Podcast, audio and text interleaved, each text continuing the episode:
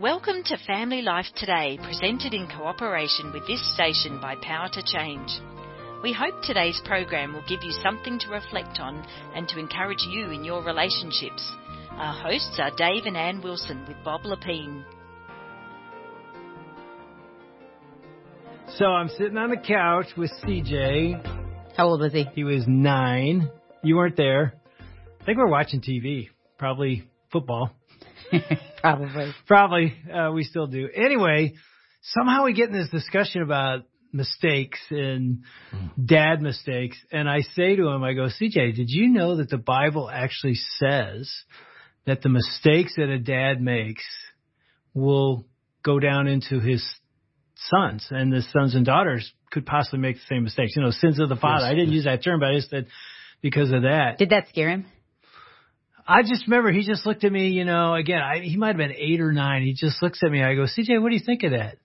Oh, I did use the word sin because I then quoted Exodus 20 because it's in the Ten Commandments. A lot of people don't realize it's in the Ten Commandments. It's that important that God's saying, be careful as a dad because it's going to go into your legacy. And I remember saying the word sin and CJ, nine years old, I'll never forget this moment, just looks at me and I go, CJ, what do you think of that? And he goes, Dad, don't sin. And he gets up and walks out of the room. you know, just like nonchalant, like, of course, well, don't do it because if you're doing it, going to do it, I'm going to do it. But he got it. Like He got it, and now he's 35. And it's crazy to see that my sons have taken things from me, good and bad. Some mm-hmm. things they never knew I struggle with, they're mm. struggling with. Mm. Let me ask you, as a dad, as a father, and as a man, does that scare you? Oh, the power we have mm. to influence our sons and daughters Yeah. is scary. I mean, it's awesome that mm. God gave us this power, and moms have it too. And I, I think that we as moms feel that and we watch. I remember saying to you, do you understand the power you carry? Cause I watched three little boys mm. watching you constantly. They didn't watch me. They were watching you. And I said, man, you've got so much power over them. It's amazing. Yeah. And it's also scary for the wife because I can tend to be critical and like, you should do this and that. But I was almost jealous of the power you carried over our son. Yeah, and the scary thing is you want to have a vision for your son being a better man than you are. Mm. Mm. And uh, we've got Jon Tyson back with us today, who's not only a dad, because you know this from a dad's heart, from a pastor's heart, mm. And as an author who wrote about this. Welcome back to Family Life Today. It's good to be back and enjoying uh, continuing on this conversation. Well, tell us, as you were sitting over there, I saw you smiling a bunch. What were you thinking about this whole conversation about the power of a dad, the sins of yeah, the I, mean, father? I, I was I was just thinking about like how have I messed my son up? I'm like I'm thinking through his life and what he struggles with, and I'm like, that's mine, that's from me, that's from his mother, that's from the culture. I'm just like thinking through those things. And you wrote about this in your book, The Intentional Father, a practical guide to raise sons of courage and character. And if you missed yesterday, I'm just telling you, listen and get the book. This book is going to change your life as a dad. But something you said yesterday, I wanted to, I wanted to follow up on this concept called the father wound. Hmm. That we have sort of a wound from our dads. Is it universal? Even if you're the best dad in the world, is there a sense that somehow you're not going to be enough for your son? I think you're addressing two things, and they're both true. One thing is like, will a father always feel inadequate? Hmm. Like in some measure, yes. Yeah. if you realize the sacred power, as you hmm. mentioned, that we have in parenting, you realize we are shaping lives. We are releasing destinies. We're saying throwaway phrases that will either wound or release a kid into the 50 years in the future. I mean, it's, Wow. it's an extraordinary sacred power that we have. It's a trust we're given. The downside of that is that like it will be inevitable that we, we hurt our kids. It will be inevitable. Psychologists tell us wounds happen in two categories. It's either a lack of protection or a lack of nurture, which means parents don't stop things happening to us that harm us, or parents fail to give us the emotional nourishment and connection that we need. Hmm. And if you trace brokenness down to the roots of childhood, you'll often find it's in those two things. It's like, like I didn't feel loved enough, affirmed enough, blessed, or my parents didn't put boundaries up and therefore I experienced the harm of the world way too early. Hmm. And so I think in some sense, we are doing both of those things in some small measure. And those are big generic pastoral observations, but I think those categories bear themselves true. In some sense, we're always wounding, even with our best intent. They normally, we either do it in two categories. We either don't nurture like we should or we don't protect like we should. And Yeah, and one of the reasons I ask is obviously I felt that with an absent father. Mm. But then, you know, as a young father and raising sons, and I had a plan. Mm. And I sort of took them through rites of passage. And in some sense, as they grew into men, I was thinking, I did a pretty good job.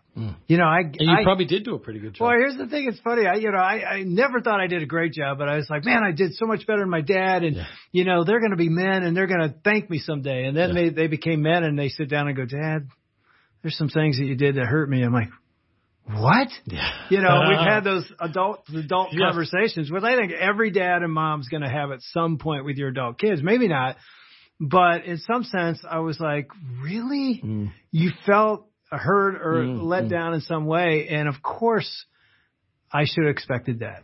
Well, I mean, the, I think the good thing is you've had a healthy enough relationship where they feel like they can bring that to you. Yeah. That's what I was Yeah. going to say. It says a lot about you that they would come and feel safe and that they could say it. I That's just a big want them deal. to do it with Ann, not me. Yes. it may be happening on the side. yeah. I know my, my son talks to my wife, Christy, in ways he doesn't talk to me. Yeah.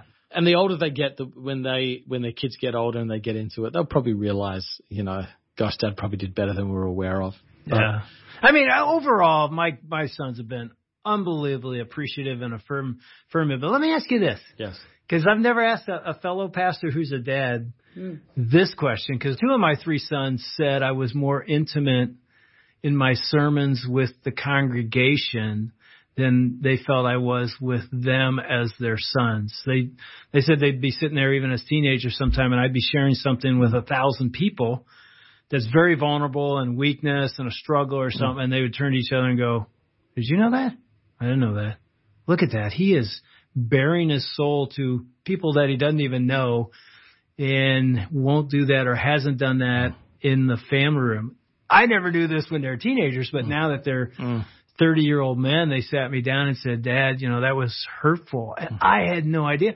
And I'll tell you this, Jon, the second it came out of their mouth as adult men, I was like, you're a thousand percent right. There was no defensiveness. It was like, I was like, ooh, have you experienced any of that as a father and as a pastor? You, you'd have to ask my son about that. I mean, I think I've got the benefit. You're probably a, a decade older than me. hey, you don't have like to rub it in. No, I, I mean, I say it with honor. I think I'm older than a decade today. Yeah, I, I'm 44. Okay.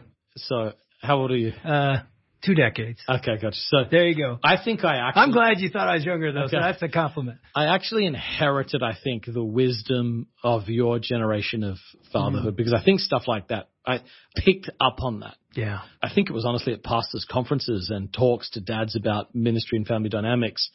It was always, you know, don't share stuff with the congregation that you haven't shared with your family first. And, and look, and it's almost not fair as a pastor. You got to come up with a compelling 30 to 40 minute talk Every every, week. week. It's like, dude, you're mining for content. Right. You're like, oh, let me go back. I haven't shared about the Texas scenario for a while. what about Tennessee? Okay. What about my early 20s? You're looking for fresh stuff. Those people are there every week. So Yeah. you got to be kind on yourself in some capacity. But I definitely got those family boundaries. Ask for permission before you share anything. Yeah, yeah. Make sure you share it with your family. And I think, again, that may be something that I received as a blessing from an older generation. Well, one of the things I picked up in your book, though, and you tell me if I'm accurate on this, is I, as I assessed even that hurt from my sons, in my mind, it was courage. Hmm. It was easier to be intimate with a thousand because you're really not. Hmm. You appear to be, but you're still holding a lot back as a pastor. But it takes courage to look mm. a 15 year old in the eye and go somewhere intimately, you know, in a conversation. But when I was reading your book, it felt like you have done that with Nate. I, I think I was very in touch with this. I was very in touch with the world is a confusing place. If you're a young man, your body is filled with chemicals. Hmm. It's pushing you outward. You've got erotic energy, you know, and you're surrounded by kids binge watching porn on their phones. It's a very confusing place. You're trying to test yourself with other men. You're looking for a sense of identity and belonging. And it's like they're very confusing years to navigate. And so I knew that from my own experience, I would have projected confidence. I don't need this. I'm fine. Dad, don't talk. Wait talking to me. This is weird. Yeah. My heart ached for it. And I think I just remembered my heart aches for this. And I'm not going to go for my son's surface behavior. I'm going to go for his heart. And I think there is a universal longing in the male heart to experience this. So I just like pushed through and said, Hey, I don't know if this is helpful or not, but I want to share this with you. Because I, I remember very clearly when I was your age, and I try not to prescribe, I try to empathize. You know, I would never say something like, well, look at your first girlfriend, you're 15, don't worry about it. But like, I would be like, I try to experience it Yeah. to the degree that he was experiencing. At this point in his life, this is the biggest emotional event of his life. I need to respond and enter in like it is. And I, I think that just maybe was God's grace or maybe because I'm a super introspective person. Hmm. I was trying to get in touch with it. I spent a lot of time actually. Like, I don't know if this is a best practice. I didn't put it in the book, but it was like one of the reasons I did. I would always ask myself when I was 14, what was I experiencing? And I go back, who was I dating anybody? Who were my teachers? What was I feeling? What was I tempted by? Where was I confused? Where was I insecure? And I try and like emotionally re-enter that. Yeah. Mm. And then when I talked to my son, I think it had a tone of like humility and concern rather than like, yeah, confidence and projection. And you know, maybe that's one of the things that opened the doors was like really trying to remember that emotionally, not just intellectually, and then enter in emotionally at the state I felt like my Hmm. son was at. Well, Jon, the earlier episode we talked about the five kinds of fathers. The irresponsible father, the ignorant father, the inconsistent father, the involved father. All and, the eyes. and the then eyes. yes, the intentional father is where we ended. Mm. And like even you sharing that story of like you wanted to connect with your son's heart. You Mm. want him to know you. You guys want a relationship. And that's that intentional father. And Mm. you have really gone to lengths. I love that you not only talk about it, but you give us instructions of how you've done this with your Mm. son. And it started, how did you decide like, okay, it's starting at 13. Why then? If you study anthropology, you basically realize almost every society that's existed except ours, late modern society, has had a conscious, agreed upon pathway of formation for young men. So there's a guy named James Hollis, who's a Jungian psychologist who's done like a, he's basically a midlife specialist. He talks about the two adulthoods and it's like, it's been popularized at a thousand levels, the halftime crisis, falling upwards. He's sort of like the psychological framework behind it. And he said the first adulthood is prepared at around age 13 because that's when a, a boy is basically experiencing puberty and then he's like trying to deal with these conflicting new energies. He says all societies had a six step process to guide these energies into productive manhood. Step number one was severing from the childhood environment, often by force, which means that kids were pulled out and had to realize you are entering into a liminal space. Childhood is over. It's like, like the naive kid has to die somehow. And so they were consciously removed, sometimes by force. Secondly, there was like a death of childhood that in some societies, like we do baptism, buried with Christ, Yeah. and they would do like a death of childhood ceremony, sometimes putting them in coffins. Then they would do uh, basically a, a series of formational frameworks around three areas. Number one, the religion of the community. This is what it means to believe in our God as our people. Number two, the history of the people. This is what it means to be one of us. And then number three, here's the roles you have to be good at to contribute to the society that you were born into. That would go on for some time. Then they would enter into a, a thing called the ordeal. And the ordeal was where they were sent out on their own to figure out whether all of those things they've learned actually worked. Did they possess them? So uh, for the Australian Aboriginals, Michael Easter writes about this book in, the, in his book, The Comfort Crisis. Aboriginal young men were sent out into the outback for up to six months. Everything in the outback is trying to kill you. The sun, the earth, and every creature you see. Is this And like at 13? Later in teenage years, Yeah. not at 13, 13's initiation, but like towards the end of it, towards adulthood, do you have what it takes is Yeah. the question that was being asked of them.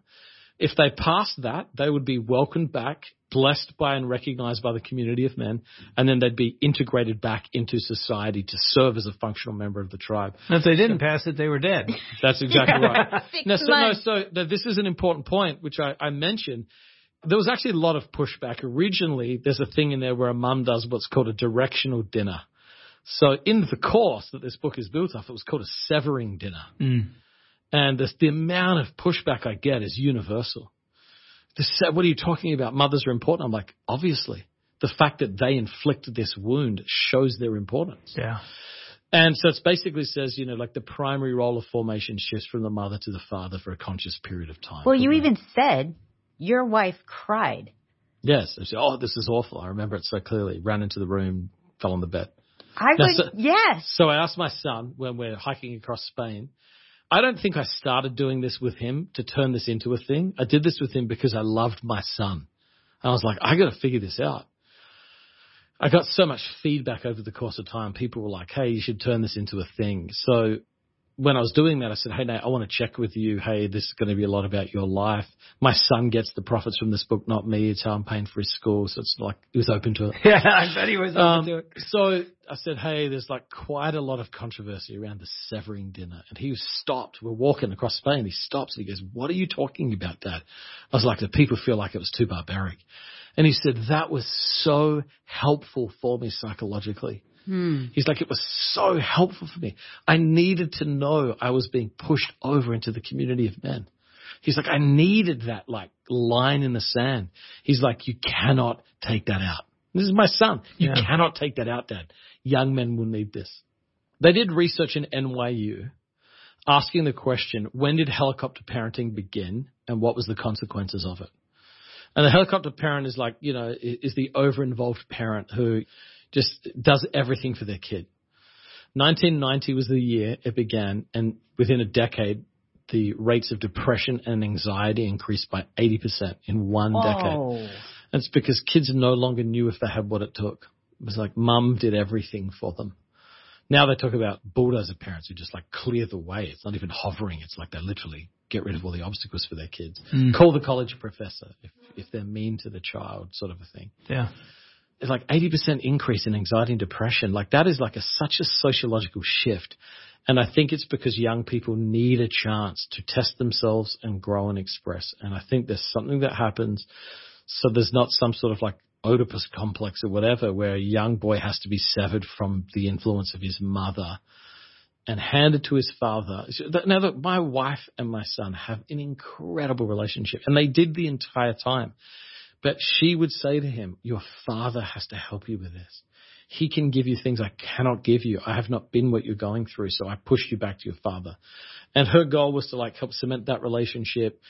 Connected to this, the whole idea was like the difference between a boy and a man is like a series of shifts that have to happen to see this change work. And she knew that like she had a heart of comfort. And so she would always like, it's okay, you're going to be okay, rather than you got to suck it up, man. Life is hard. You're going to have to push through this. So she didn't want that to be a dominating influence. She wanted him to have to lean into the pain and the development. So yeah, she took him out for a dinner and said, I'm handing you over to your father for a period of conscious male formation. Blessed him, wrote a letter to him, read it over him through tears, gave him some gifts, said, I trust you, but this is now a journey you've got to take with your father. I'll be here to support you, but like you and mm. him are going to go into this journey of manhood. And what do you say to the single mom, or maybe even a blended family where it's a different dad? Or first, talk about single mom. My mom was a single mom. the best case scenario, like I, I believe there is some sacred role that a biological father has to his children that is like, it's, it's there. I mean, it comes. Living in the world and culture that we do, the minority of homes now, I think statistically actually Yeah. come from like biological two family homes. Well, what does that mean? Well, here's what it means. You need to be intentional and not passive. The beauty of being a Christian is that you have a church community that's around you. This whole book is written to be done in a cohort. I mean, we're talking about fatherhood directly, but the goal is like rely on the Christian community. If you're a mum in a half decent church, there's going to be dads with a passion for mentoring who will say, let me step in and let me help here. And a huge reason I'm committed to like trying to normalize this. I want to normalize this in every church in America. This is like, this is how we raise our kids. This is how we raise young men. So then she doesn't feel all the pressure on her own. The ideal scenario is is like a council of dads. It's a tribe of mentors. Mm. It's a community of men. And again, with the breakdown of the social fabric, social capital is basically gone in America, it's hiding behind our screens. Christians have a distinct advantage because you have this web of relationships you can rely on and draw into. So to me, the ideal scenario is, and I definitely relied on this, the ideal scenario is parent relationship, student ministry involvement and alignment, church vision and participation, and something on campus ministry connected to it. And if you get those things lined up with mentors that come along that could supplement what you can't do, that's the key. So I would tell the mum this, you know, do what you can. Your son will be eternally grateful. And then bring in people for those areas you feel like, you know, you need a specialist or whatever and build a web, build a council of dads, build a tribe And to me, that's the beauty of a local church. I'd say lean into that. Which is exactly what my mom did. Mm. Yeah, she did. And I didn't even know it. Some ways she went to every coach I had Yeah. behind my Yeah. back and said, "Hey, you know, Dave doesn't have a father. Would you be that man in Oh, his that's life?" amazing. That And I makes me want back, to weep. That's yeah, a loving. Mother. I had no idea. And she was intentional that way, intentional mother. And then she also was the mom that said, Oh, you want a guitar? Yeah, go mow some yards and shovel Yeah. some driveways and you'll get one. It was Yeah. no hovering. There was no helicopter. It was like, you got to become a man and this is what men do. Yeah. So, I mean, honestly, it was powerful. I'm thinking of Bill at our church, who's a dad that has all of his kids are grown, Hmm. but he works with middle school boys, Mm, and mm. then he stays with them, like these six boys, all the way through high school and graduation. Oh, I love that. And he is on these jobs because he works for a motor company. And yet he has these side jobs of like redoing homes and renovations. And he always has one of those boys with him, teaching them That's to become amazing. men. Yeah. Yeah, Bill Butler. Shout out to Bill because uh, he parented his own kids, but he's a dad to so many. And I think in some ways God's calling us as men. I know me as a mentor now. God's calling me to do that further. This is a, a transformational principle for men. Men often struggle with comparison, so they're always looking up and feeling inferior, looking around and feeling competitive. And I'm Mm. like, look down Mm. and raise up, because to those people below you, you are the person that they want to be like. And so when you deploy your energy down to raise up, I think it's such a joy.